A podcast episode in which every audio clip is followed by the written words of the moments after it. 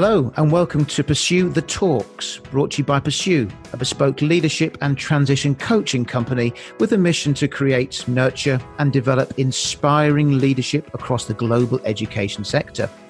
My name is Nicholas Mackay, Associate Professor, Certified Professional Coach, and Director of Pursue. And I'll be your host in this second series of conversations, bringing you cutting edge stories from across the global education sector delving into the minds of recognized education experts to find out about the challenges and main issues they are facing and to explore what education could look like moving forward. In today's conversation, I'm delighted to welcome John Gwyn Jones, MBE, the CEO of the Federation of British International Schools in Asia. John, thank you so much for joining me all the way from Penang. Thank you, Nicholas, and thanks for the invitation. Um, I have to say, I was inspired with the podcast that you're developing on leadership and uh, listened recently to the one you had with Chris Seal of Shrewsbury Riverside campus in Bangkok. So you're doing some great work um, in terms of supporting aspiring leaders uh, in terms of these interviews. Well done. Thanks, John. Much appreciated. So, how long have you been in Penang for now then? Well, I started my international career in 1986. Were you born then, Nicholas? Oh, oh that's, that's very nice of you to say, John. Yeah, I, I was actually. A lot of people weren't. Uh, yeah, I was um, nine nine years old.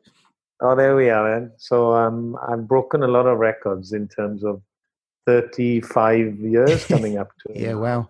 Started my career in Hong Kong uh, with a British Forces school there. Great experience. So it was a great start to my international career. And then I moved to my first headship in Penang in Malaysia, you know, um, before Hong Kong was handed back to China and the Exodus. And uh, I was a head here for 24 years and um, really enjoyed it. And um, and then I I retired, which lasted about two weeks, and um, moved just to, the two weeks to Laos, and because Laos um, has got the status of a least developed country, but wow, did I learn a lot during my time there in terms of leadership and working with an entrepreneur, and um, did so much. Um, and then just recently, over uh, last August, I uh, probably was appointed to what I would consider a dream job, you know, and as CEO of FOBISIA, you know, the inaugural CEO of Federation of British International Schools in Asia is something I'm passionate about, and I was one of the founding heads of the federation. So um, to be able to come back in this role has been a dream come true, really. So here I am. And how many schools do you have in the membership now, then, John? It currently stands at 76 British type international schools. Um, you know, back in the late 80s, you know, we, you had a half a dozen founding schools. It was a bit of like a gin and tonic club, you know, an old boys club. And uh, yeah. So I must say the the balance in gender, there were far more female heads back then than probably there is now. Um, Whereas now, you know, it's grown beyond belief really and continues to grow. You know, over the next academic year, we're predicting an additional eight to 10 new member schools. So we'll be hitting that 100 target is sooner than we expected, perhaps. So you have a schools in, in, all you know countries right across that region. So what's the current situation, John, in terms of education throughout FOBISIA schools? Um, I would say, you know, um, Asia is the growth area around the world in terms of international education. Uh, China itself has seen a massive growth in international education. And of course, the British type model is often seen as the preferred choice. And um, but throughout our region, and what you're finding more and more, Nicholas, is that the UK brand schools now are seeing a lot of potential in exporting their names. You know, the first brand to come to our region was Dulwich uh, in Phuket, uh, whereas now, um, you know, it's incredible to see, you know, the Wellingtons, the Brightons, the North London collegiates, the Harrows, uh, the Shrewsburys. Uh, they're all moving into Asia now, and um, so the Dulwiches and the Harrows, who were the first groups to come, um, were well ahead of their time. You know. So, what is it about that British type of education, John? Do you think appeals to people in that in your region? Well, it's interesting. You know, ISC, which is a research company that looks into international education, they highlight that uh, the British model, uh, from its tradition, its history, is often seen as the choice um, in terms of setting up an international school. Uh, it has a tremendous reputation all around the world. Uh, the qualifications you get from a British education in terms of the IGCSEs, the A levels, although the International Baccalaureate diploma is becoming more and more popular, um, is also sought after, especially the IGCSEs. You know, there's there's very little to replace those in the international sector. And then you'd be surprised, you know, there's a there's a huge alumni in the region. So, you know, a lot of these uh, branded schools particularly are set up because in Thailand, for example, uh, one of the investors might be an old um, Dulwich boy of, you know, um, Epsom in Kuala Lumpur was set up by Dato uh, Tony Fernandes, who owns AirAsia, because he attended Epsom himself. So there is that network as well that um, attracts these brands to come to the region. So it's a, a combination of a number of things, really. So you mentioned there about networks and collaboration there, John. With 76 different schools in your membership, what measures have, have you put in place or do you continue to put in place to ensure collaboration across your region? You know, right from the beginning when the Federation was set up, uh, we saw that one of the strengths was the networking. Um, uh, to be able to have uh, a colleague uh, that would give you that security of not feeling so isolated. And that remains the case. Um, and although we've got 76 school, we still feel it's a small community. So it's it's quite easy to send an email or do a Zoom or pick up the phone uh, and talk to someone. And, you know, we've set up our federation in a way that, you know, we have a good turn of our heads each year. And when a new head comes into our federation, they're immediately buddied up uh, with a colleague so that uh, when they come into post, they don't feel they're on their own. And uh, we share with them then what what benefits they have of being part of our membership. And you know we we have regular meetings and conferences that bring us together. We bring keynote speakers. We run workshops. So you know it's quite a dynamic community in lots of ways. And that's not necessarily just for our heads um, but it also ex- is extended to our staff and even to our students because that's the strength of our federation really is the enriched activities that we offer the students uh, as well as the CPD aspect that we offer to our staff. It's tremendous. So it's a breadth of uh, offer on offer for our communities that they all buy into, you know, and so it that's that's remains still the focus for us. Right? And in terms of how you've, or how the schools, um, so say CPD, for example, how you've managed to continue to deliver that through this time. What measures have you put in place? Well, you know, it's interesting, Nicholas. We've got um, within our structure, we have different executives that are given responsibility for different key areas in in every school setup. So, for example, CPD is one of them. So we have a CPD executive then um, that coordinates um, programs uh, for our schools, and then each executive is split up to different regions. So we have three regions within Asia um, that span across a, a range of countries.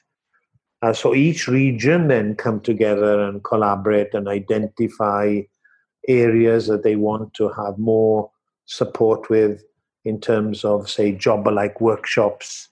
Uh, of course, those now are, used to be face to face, where people would come together and share good practice.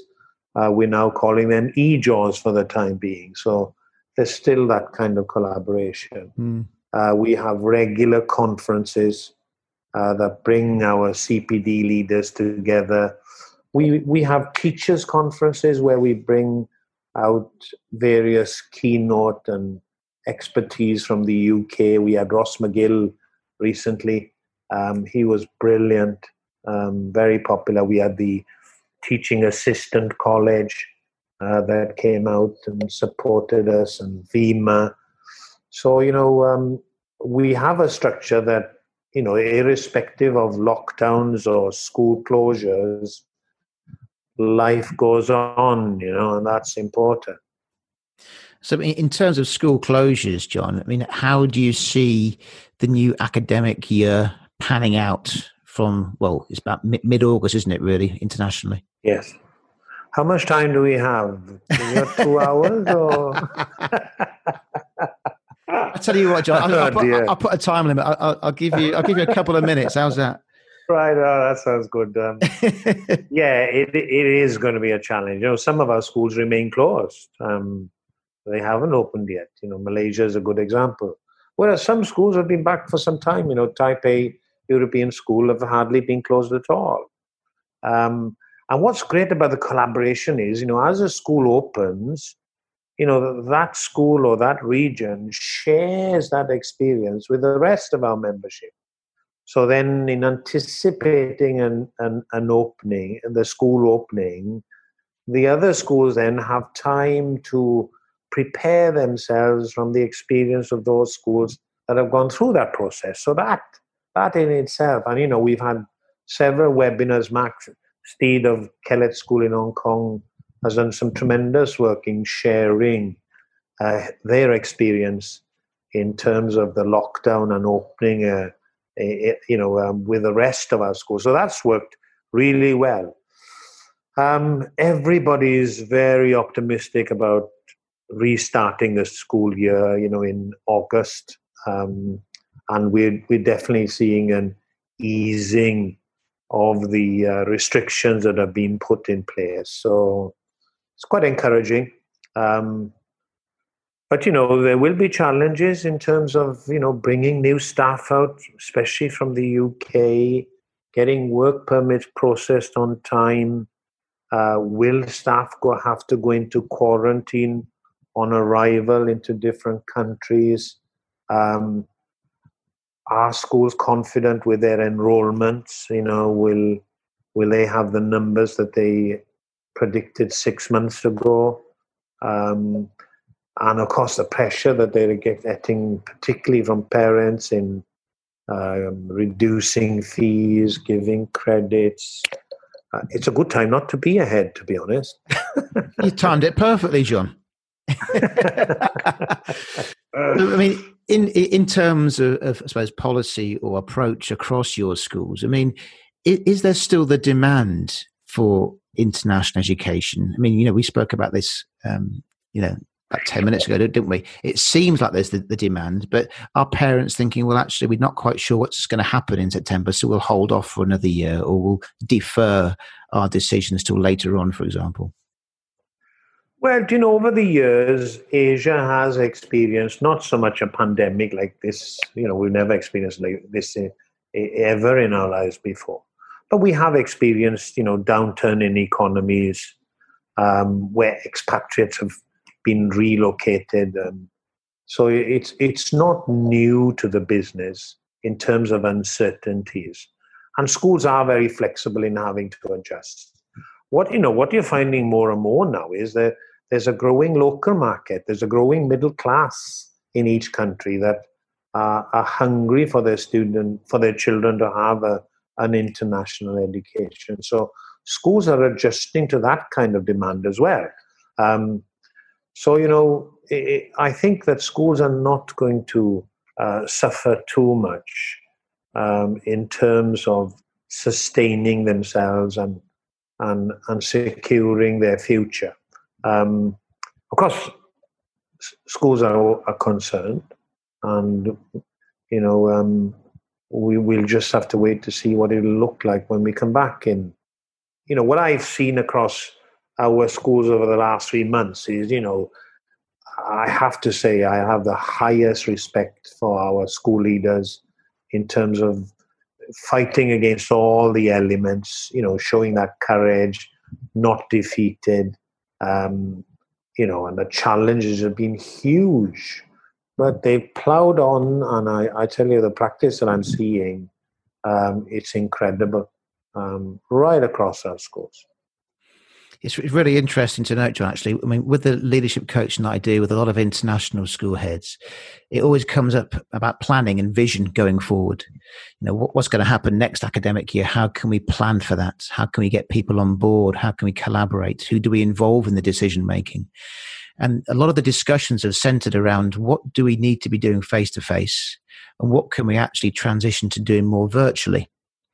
Um, so I suppose with your unique position, John, overseeing 76 schools, has there been one thing that stood out that, that you've seen, best practice from a school, um, that maybe other schools could look to incorporate going forward? Well, you know, schools have adjusted to a new way of doing things. And when I say a new way of doing things, you know, schools have always had these learning platforms. They're not so new to them. Um, and they have been implying them uh, at different times, not to the extent they're doing now. Um, but you know, the, the, they they've had to adjust, and they've done that very well. Um, but it, you know, it's not easy, and you know, the initial excitement of uh, children at home on their mobile devices, logging in with a teacher, and um, you know, that sometimes does wear off, and you know, you talk to a lot of teachers now when they're zoomed out, you know, and um, yeah, yeah. A, a, big concern schools have got at the moment is the well-being, you know, in terms of um, morale of staff and you know not being able to uh, have the previous norm that they've been used to. Uh, it was interesting. I was talking to someone this week and um, predicting the way forward, and oh, it was panic, panic, panic. It was a bit like Captain Mainwaring, you know don't panic, don't panic, and dad's army, you know. Yeah, and, yeah.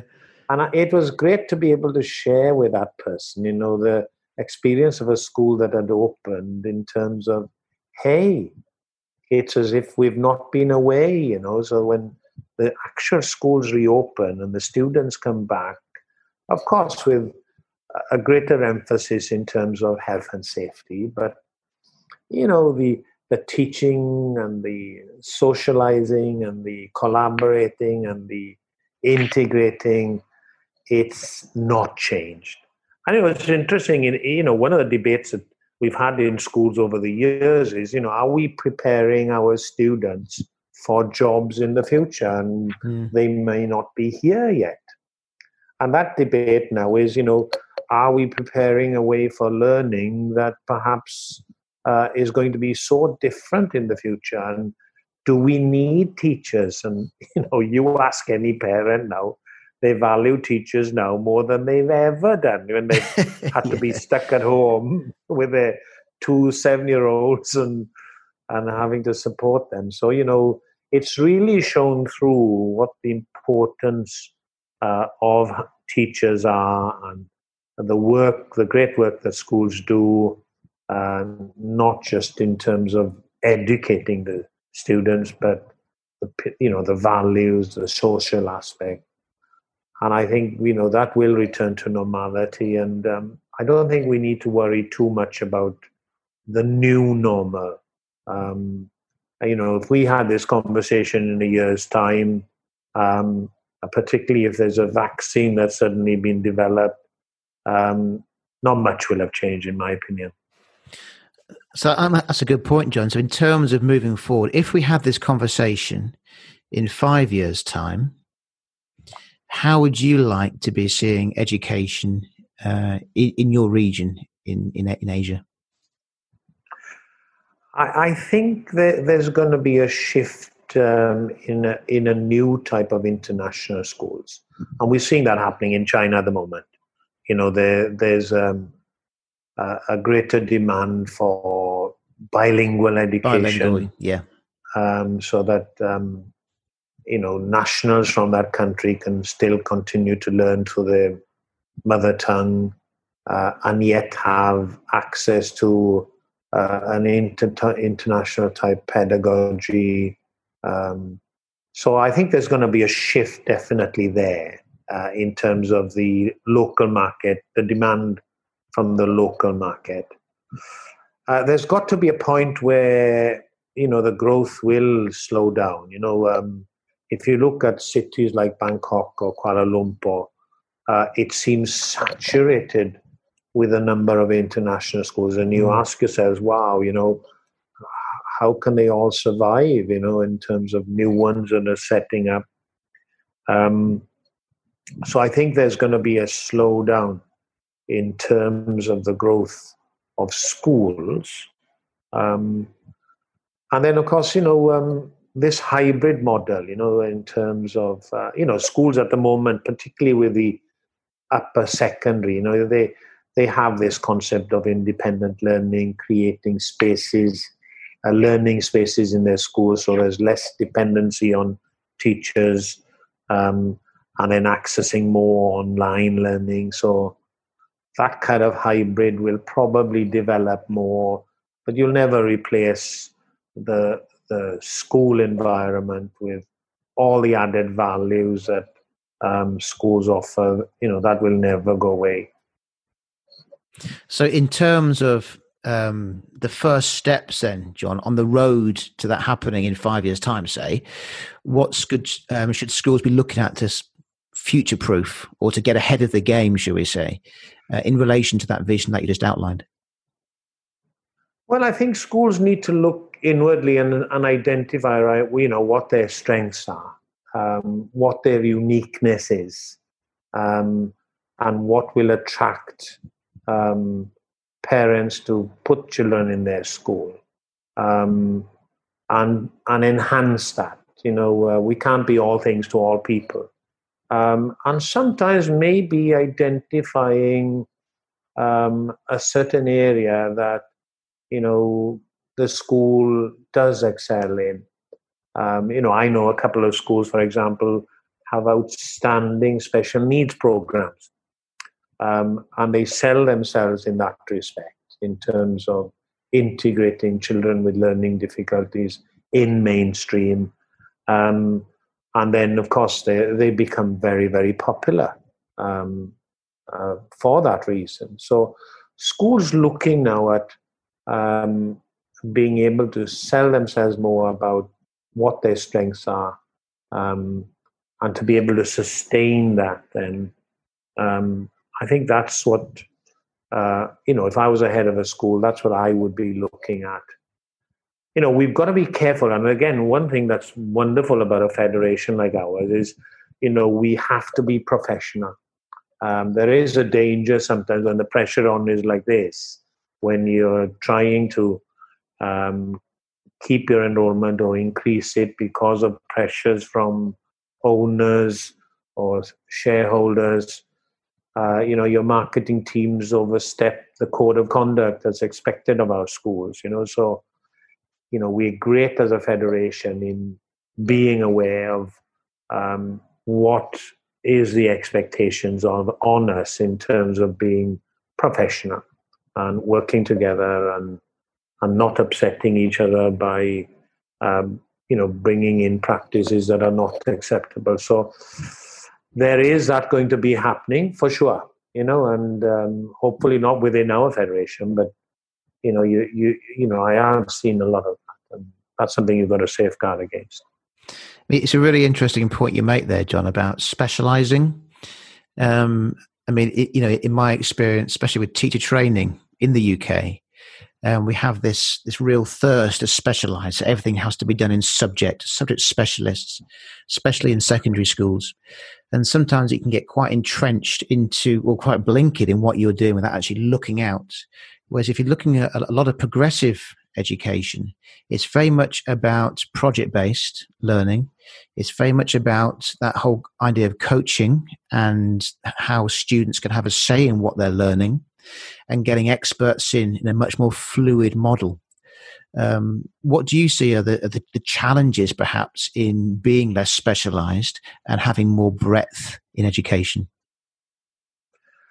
I think that model exists, you know, in, in, in good schools. You know, you take, for example, the international primary curriculum uh, is a great model in terms of um, children, you know, exploring and researching um, their own learning and coming up with their own um, answers to things, um, as opposed to you know the old model of rote learning.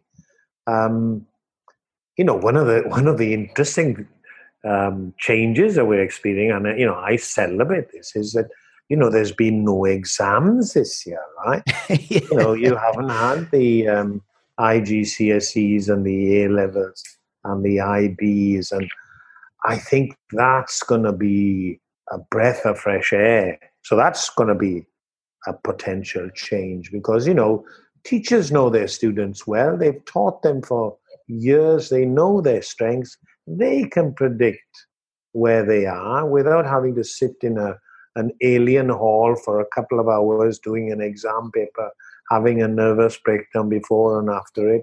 So I think that's going to be an incredible change for schools, you know, in terms of doing things differently and bringing out the best in our students. Because, you know, a great school will have that breadth. You know, they're not all going to be top of the class in mathematics or they're not all going to be winning gold medals in sports. So, you know, to be able to bring, you know, develop students to achieve their potential um, so that they are adding value to, and that's all you ask for, really. Um, you know, so this pressure then in terms of producing so many A to C grades and so on. Sadly, that still remains because, you know, when they go on to higher education, they need those. Um, but watch that space as far as um, a new way now of assessing how children end their uh, secondary education in the future. And in terms of um, John, where do you see that going and progressing in the next few years? You know, our strength, Nicholas, is we are regional. Um, and we see ourselves, although, you know, we'll be we're close to 80 schools at the moment, we see ourselves as a, like a family, a small community. Um, so, you know, uh, we want to remain that, although we are growing and that can't be avoided. Um, but you know, new schools coming in, new heads coming in. Uh, we want them to feel part of an, a regional community, and of course, being regional, then we're able to offer value added in terms of you know the numerous activities that we do, and it's quite affordable. You know, you haven't got to fly to the other part of the world. You know, it's uh, it's close by, whether it's within a city like Bangkok. Um, so, you know, school budgets then aren't hit too hard uh, in terms of their teachers being able to participate in the activities we organize or the students uh, being able to compete against uh, other schools um, at a, a, reasonably affordable price. So we want to maintain doing that and enhance that, you know, and um, and of course, we want to extend the great work we do in the region, you know, with people like in the UK government. You know, we work with the DFE, we work with the Department of International Trade, we have strong connections with the British Prime Minister's trade envoys. We have great links with other um, regional organizations like the BSME, COBIS, uh, the Association of British Schools Overseas, the National Association of Schools in Spain. Um, and then, of course, educational events, you know, like BETT, um, you know, they see a huge potential in partnering us. And of course, we're very proud of the fact as well, we've got about close to 90 affiliate members. So these are companies, mostly in the UK, um, that service our schools, you know, so they have a business, and they have access to our schools um, so that they can provide a service and see value for themselves as well. So when we have our annual conference, you know, we it's a great community. We bring uh, keynote speakers out like Sir John Jones, and uh, we have exhibitors there, which are our affiliates. Um, so keeping that community spirit uh, is something we will never change, I think. And managing our growth may be a challenge. Um, uh, especially, you know, you know, a good example is we have these FOBISIA games, right? So imagine 76 schools, um, most of which participate in these games. Um, it's it's a huge challenge, right? Yeah, yeah. So you know, imagine when if we're up to hundred schools, um, wow, it's it's it's something else, you know. So we celebrate the fact that we are able to achieve these kind of activities as well, you know. That's great stuff, uh, John. And we'll finish just focusing on, on yourself, if you don't mind, and uh, what's next for you, really. I mean, you said that you've retired already, and you came back two two weeks later. Um, are you planning on, on retiring again any, any anytime soon? And, and and you know, what are kind of things that you're that you're continuing to learn through times like this, for example? Well, you know that, that you know the this um, statement of lifelong learners definitely applies to me. You know, and uh, what I've picked up over the last, well, the last four months alone has been absolutely incredible. Um, this role is like a, a, new role. It's I'm the inaugural CEO, so I think I'm ambitious to develop the role so that whoever succeeds me then uh, has got a, uh, a position that's got a clear direction in supporting our federation of the future. Um, so I'm working towards developing this role over the next couple of years, uh, after which I hopefully will retire. Um, but you know, I, again, I, am enjoying. I'm very passionate about FOBISIA, but I'm enjoying the fact that I'm I'm linking up with so many people now beyond our uh, region, and um, that's something I'm really enjoying. So, you know, the last couple of years, I've I've attended events um, that I, you know, I, I never knew existed before, and and listening to people at these events, you know, it's it's it's a privilege. Um, so whilst you know the thing is, you know, whilst you enjoy what you're doing, why stop, isn't it? And uh, I feel very much like that. You know, it, I've had a, a, a new lease of energy with this role, and um, as long as that remains the case, plow on, isn't it? and how long have you been in post now, John, the, the CEO? Well, it feels like about 10 years, but actually it's, it's less than a year. No, I'm only joking. Um, it's less than a year. I joined last uh, August. Yeah. And um, it's it's been great, you know. And um, of course, you know, I left the federation six years ago, and and you know, incredibly, Nicholas, in in six years, it's changed so much. So when you said, right, what's it going to look like in five years' time? Uh, it, will probably be at a very different level again. Um, and you know, we have a, a, committee led by our vice chair Matt Mills that looks at our strategic plan uh, as to the direction that we're heading, and we've identified key areas that we want to develop. Um, so, you know, in five years' time, it may be a different animal, you know, but um, uh, it'll still remain that close knit community, uh, which it is at the moment, that uh, we all seem to know each other and be able to pick up the phone and talk to each other or support each other whenever we need it, you know? Yeah, I mean, and, and that idea of collaboration and support. I mean, when I was doing the first series of this um, podcast, looking at leadership in certain times, that was a real, you know, big thread that came through was that support, collaboration, people talking, and it seems so simple, doesn't it? Really, but it's it's reminding us about how important it is to have federations, memberships, associations, and people who have got your back a little bit. You know. Well, you know, we did. A, we've done several surveys recently. You know. Um, surveys on the challenges of bringing new staff out for the next academic year, a survey on the impact of COVID 19 on our schools. And, you know, I have to say, you know, when you look at the contribution that people have made to these surveys, it's it's a wonderful resource, you know, and and as you said, that to be able to have access to that from uh, feedback from uh, great leaders, you know, who have wonderful experience. Uh, that example I gave earlier, you know, schools that have opened up, sharing that practice to schools that are about to open. That's what it's all about. You know, you're, you're not alone. Um, and we learn a lot from each other, you know, and, and I think that's the culture that we are committed to as, as a federation. John, thank you so much for joining me today. It's been uh, really insightful speaking to you. And thank you for making the time all the way from Malaysia. I know it's a bit later with you. Uh, and I, I, sincerely hope that you continue to enjoy your dream job going forward. And we'll definitely keep in touch.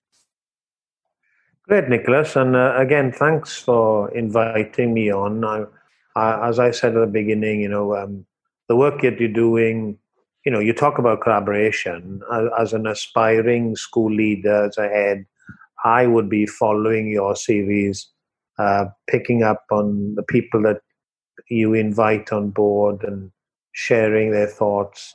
So, you know, the work that you do contribute to that as well. Um, and I'm a big fan of that. So, all good stuff.